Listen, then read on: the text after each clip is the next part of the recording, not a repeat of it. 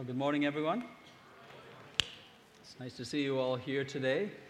Welcome as well to anyone who is joining us on our live feed. We're glad that you could join us too.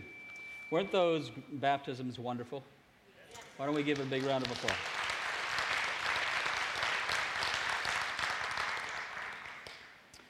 Well, today we're winding up our teaching series on finding strength in tough times.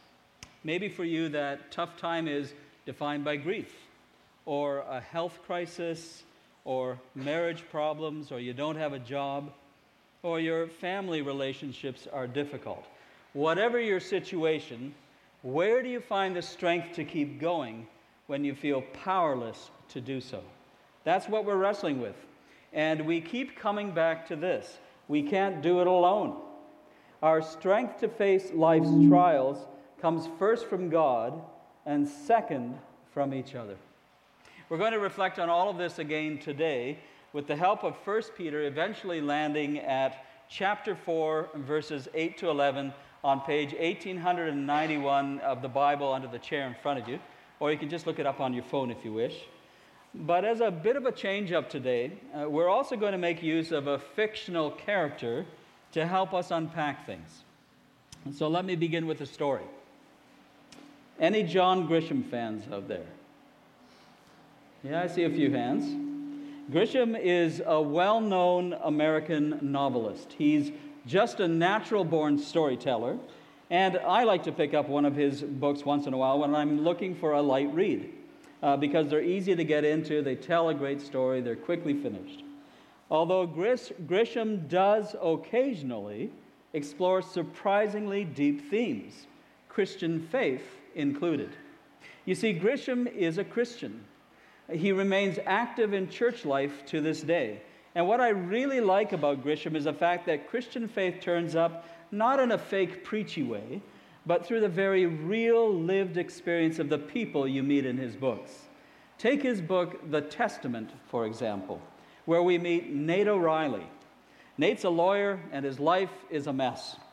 Bankrupt, facing tax evasion charges, twice divorced, a stranger to his kids, constantly in and out of rehab. He's hit rock bottom.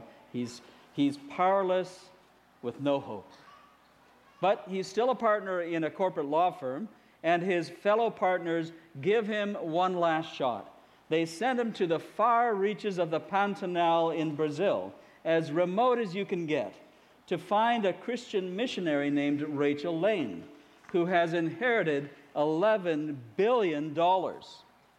What I love about Nate's story is how his quest to find Rachel becomes his own journey of faith, a journey that takes him from a life defined by powerlessness in the face of life's trials, to hope founded on a new identity in Jesus Christ.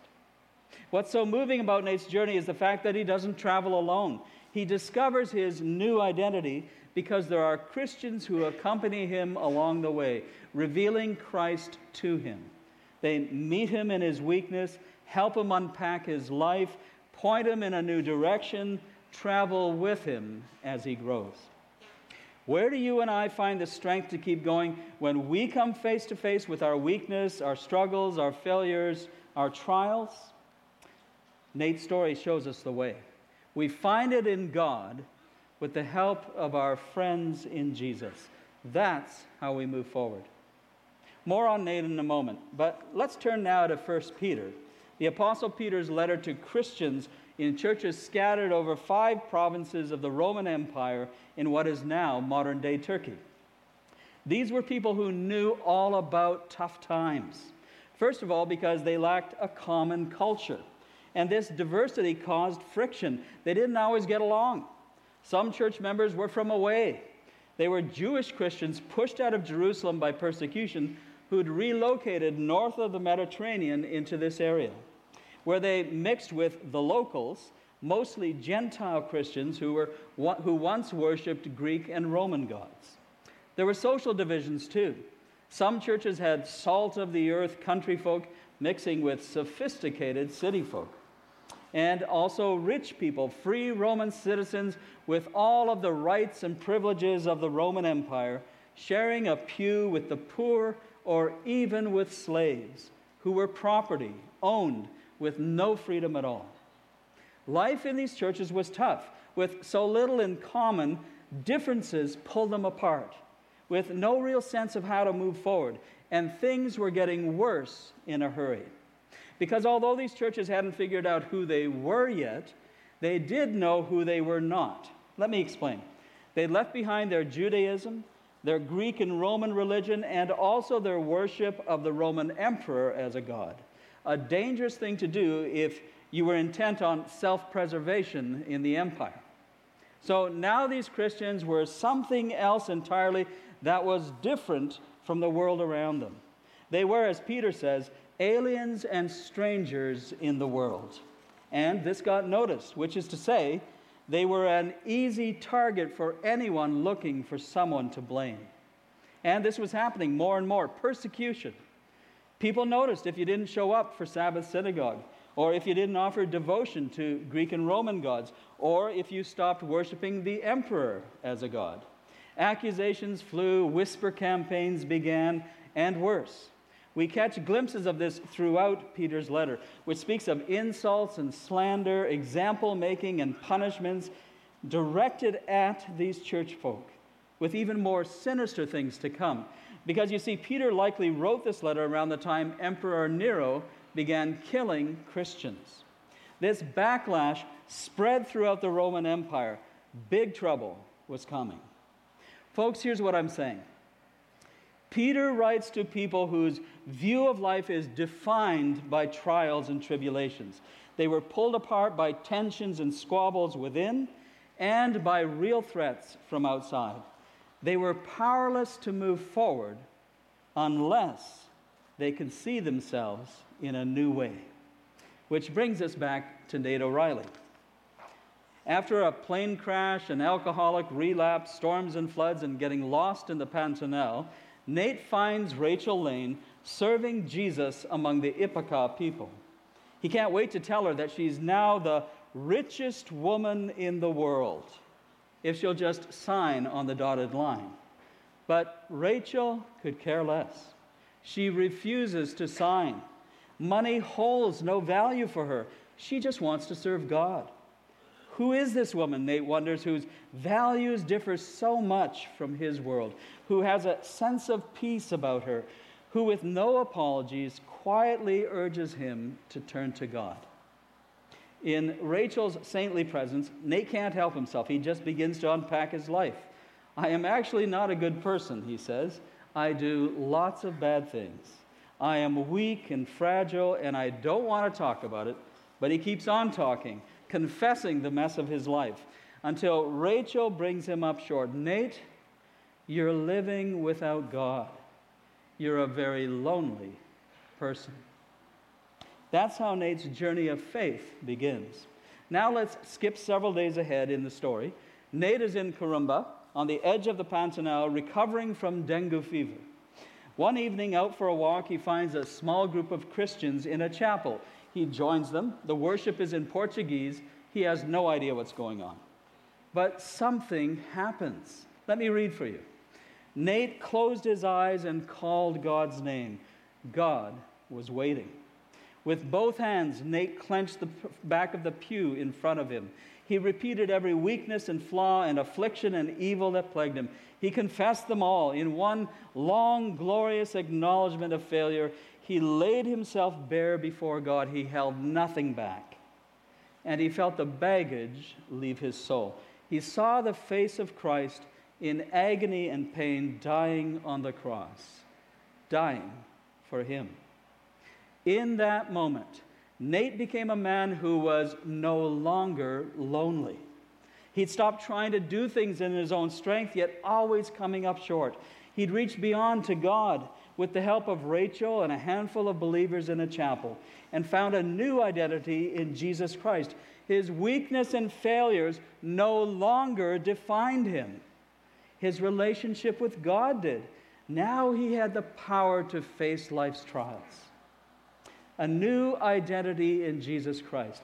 That's where Peter goes too, in his pastoral concern for the Christians to whom he writes. First Peter chapter one, verse twenty-three. Let's read it together. It's on the screen.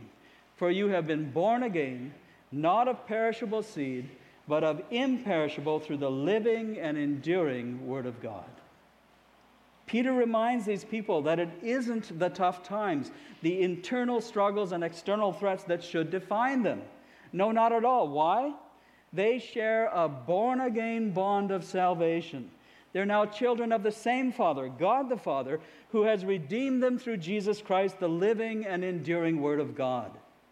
They are no longer a lonely people trying to do things in their own strength, because now Jesus goes with them and will be the source of their strength and power to move forward together in their born-again bond of salvation into whatever lies ahead.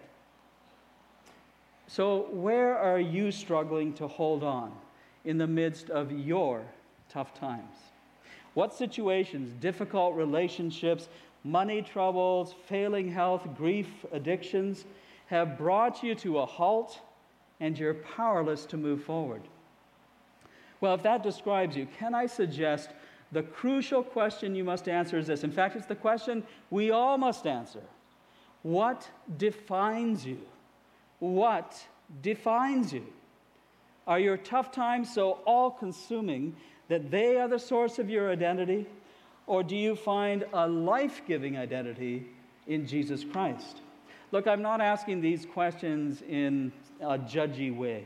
No, I'm actually speaking from personal experience here. Pastors are not the exception to the rule. Many of you are new enough to not know that some years ago, I struggled with a prolonged stretch of poor health. For two and a half years, I had an ongoing condition that required surgery to correct. I was in chronic pain. I was exhausted. My personal world was defined by the limitations of this experience. Many days, many days, I felt powerless to move forward, which is to say that this difficult experience made me realize a difficult truth about myself. You see, I was spiritually lonely. Why? Because my identity in Christ wasn't what it should have been. In fact, I journaled about it. Here's what I wrote. I'm not in a vibrant, moment-by-moment relationship of love and trust with the Lord of my life. And because I'm not fully open to God's leading and power, I'm left too often to deal with things in my own strength and ability. And that rarely ends well. Folks, I had work to do. And can I suggest that if you're trying to tough it out in your through your tough times in your own strength and ability, it will rarely end well. In fact, it'll take you to a lonely place. But if you reach beyond to God, if you reframe your identity in Christ in the midst of your tough times, you will be able to move forward. Jesus will now be the source of your strength and power in all the difficult times ahead. Look, this isn't just some feel-good thing. It's real. And I want to talk now about one practical way in which we see this. Here it is. God's good company brings us into the good company of fellow believers. As we move from being lonely to God's company, from trying to do things on our own to being strengthened and empowered through Jesus, we also receive the gift of friendship with fellow pilgrims on the way. And that is a powerful thing. Nate O'Reilly discovered this, and Peter's letter, letter talks all about it too. Peter offers spiritual counsel to fearful and doubting Christians in communities of faith that were coming apart at the seams. One of his core messages to, the, to them concerns the fact that their common identity in Christ now gives them the capacity to hold together, to stay connected and do life together, no matter what lies ahead. Which brings us to First Peter chapter four. Above all, Peter writes in verse eight, love each other deeply. Peter isn't speaking here of squishy-gooey sentiment and emotion. No, the Greek from which this verse is translated refers to the strenuous, consistent, sustained effort of an athlete. So here's what Peter is really saying. Don't slack off. Love each other by bringing to bear the full scope of your energy and action to unfailingly show love for your brothers and sisters in Jesus even if this stretches you to the very limits of your endurance. Now imagine if we all offered that kind of encouragement to our brothers and sisters in tough times. But Peter goes on. He actually spells out what loving each other should look like in practice. He first reminds them, verse eight, that love covers over a multitude of sins. The way this phrase is constructed in the Greek is an echo of Proverbs ten twelve, which reads, "Hatred stirs up dissension, but love covers over all wrongs." Remember, Peter's writing to stressed-out Christians who are falling apart. Because of internal problems and external threats, they're not in a good space. Dissension is everywhere. They're fearful. They're not getting along. Peter speaks into that reality and basically says, practice grace with each other. Don't expose the slights or faults of your fellow Christians. Don't spread ill feelings. Don't disgrace each other.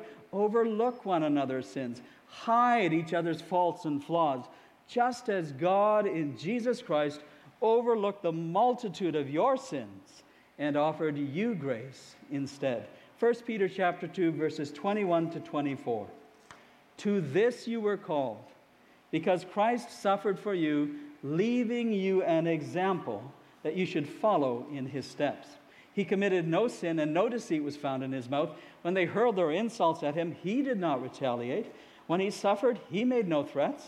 Instead, he entrusted himself to him who judges justly. He himself bore our sins in his body on the tree, so that we might die to sins and live for righteousness. Folks, our identity in Christ brings us into fellowship with believers whose lives, just like our own lives, aren't perfect. That's the truth. And all our imperfections get magnified in the tough times. But we are still called to stand by each other, to practice grace with each other, just as Jesus stands by us and overlooks the multitude of our sins. Time for another Nate O'Reilly story. Nate is back in Washington, D C. His law partners still don't know what to do with him. Frankly, they don't trust him. Uh, so one partner, Josh, offers Nate his country home on Chesapeake Bay while it all gets sorted out. Off Nate goes to the village of Saint Michael's, where nothing is open on Sundays except for church, which is how he ends up at Trinity Church and meets the pastor, Phil Lancaster.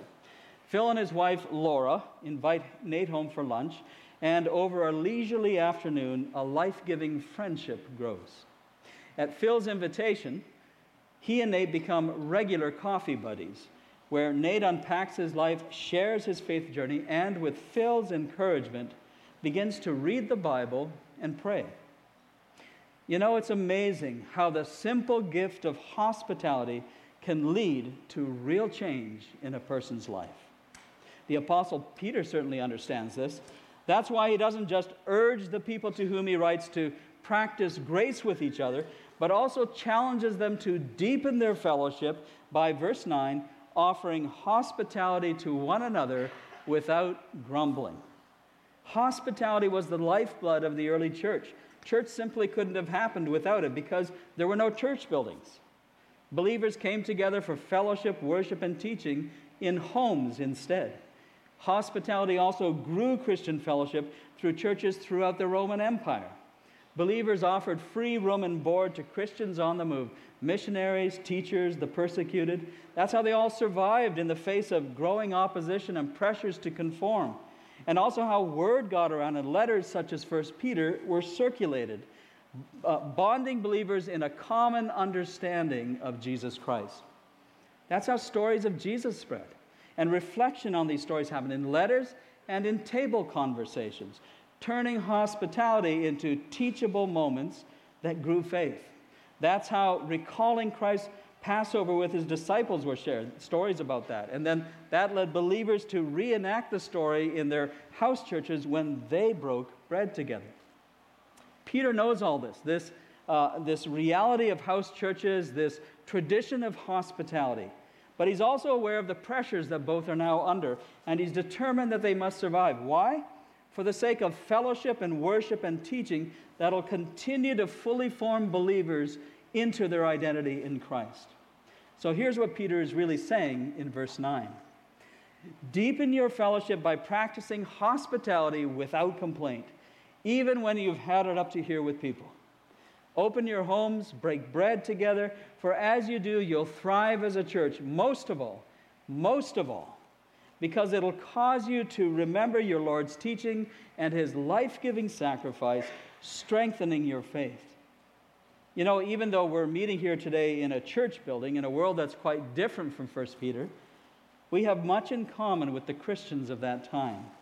Like them, our shared identity in Christ brings us together to do life with each other. And hospitality is still important for the same reasons, too.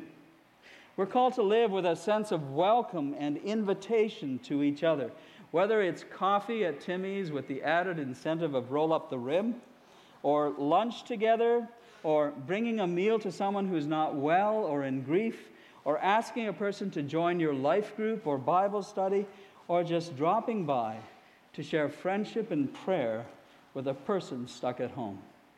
And can I suggest that the kindness of hospitality becomes especially important for people in tough times? Their identity in Christ could be fraying around the edges as doubt takes hold. They might feel alone all over again. So our life-giving friendship through hospitality can make all the difference.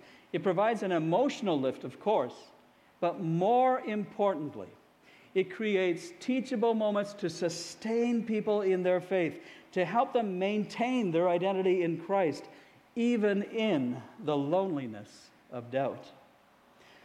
Hospitality sustains and grows faith in Jesus during difficult times, as we model Christ's grace to each other, pray and search scriptures together, talk about where faith meets life, and recall Christ broken on a cross over a shared donut at Timmy's. Hospitality. Nate's life is changed by it. The people in First Peter are called to offer it, and we are too. How do we deal with tough times? Well, in part by doing life together, practicing grace with each other, and offering hospitality to each other. But there's one more thing. Peter also emphasizes how important it is to do spirit-gifted ministry together, too. Peter says in verse ten that each person should use whatever gifts he has received to serve others. He's referring to spiritual gifts here. Verse ten speaks of God's grace in its various forms. In the Greek, grace and gift are interchangeable. So Peter is speaking of special spiritual abilities that God in his goodness entrusts to us when we welcome Jesus into our lives and find our identity in him. Although verse eleven only refers to gifts of speaking and service, it's clear that these are actually broad categories that include all the spiritual gifts that the Apostle Paul mentions: teaching, preaching, tongues, prophecy, and many, many more. So here's, here's what uh, Peter is saying. Now that your identity is in Jesus, God entrusts each of you with spiritual gifts which you are to use as good stewards, verse ten, to serve and build up your fellowship, all the while seeking God's wisdom, not your own, verse eleven, as one speaking the very words of God, and relying, verse eleven again, on the strength that God provides. If you do this, your fellowship will indeed reveal God's glory and power forever and ever. Amen. I know that's all a bit deep and complicated, uh, but there's an important truth here that we need to grasp. But first, one last story about Nate. Besides coffee and conversation, Pastor Phil gets Nate working on a project building classrooms in the basement of the church. It becomes a daily part of Nate's routine. Gone are the days of personal destruction. His identity in Christ is taking shape. And this basement remodeling is an important part of his own spiritual renovation. God is growing a servant's heart within Nate that is now being translated into active ministry to build up the church. In other words, having discovered a new identity in Christ, Nate is now living as a spirit-gifted person for God. And this ultimately leads him into a new life calling. But I won't spoil the end of the story. I'll say no more. Folks, here's the important truth that I want you to grasp. Even in your tough times, God can and does use you to carry on ministry that builds each other up. When your tough times no longer define you, when you find your identity in Christ instead, you become a spirit-gifted person whom God uses in mighty ways, and that is incredible. In fact, can I be so bold as to suggest that, like Nate, God takes you, broken, wounded, overwhelmed by life, and redeems it all through Christ, turning these experiences into spiritual giftedness that has a supernatural impact within the ministry of the church. We can even see this here at River Cross. Take the Hope Mission. Hope Mission is a ministry to people on the margins of life who know all about tough times. But I want to let you in on a little secret. Tough times is also the common experience of those whom God calls to serve in this ministry. If some of them told you their stories, you'd see what I mean. But God has redeemed their experiences of brokenness, turning these into real heart and spiritual giftedness, into wisdom, discernment, service, and mercy that is having a life-changing impact on people. Never believe that the difficulties in your life exclude you from God's work. No, not at all. The truth is your tough times equip you for ministry through the redeeming work of Christ. And now you go out hand in hand with your brothers and sisters in Jesus, with servants' hearts and in spirit-gifted power to change the world. Where do you and I find the strength to keep going when we come face to face with our weakness, our struggles, our failures, our trials? We find it in God with the help of our friends in Jesus. Our common identity in Jesus Christ. That's how we move forward. So let's practice grace with one another. Show hospitality towards each other. Do spirit-gifted ministry together. And bring the life-giving hope of Jesus to our world. Let's pray together.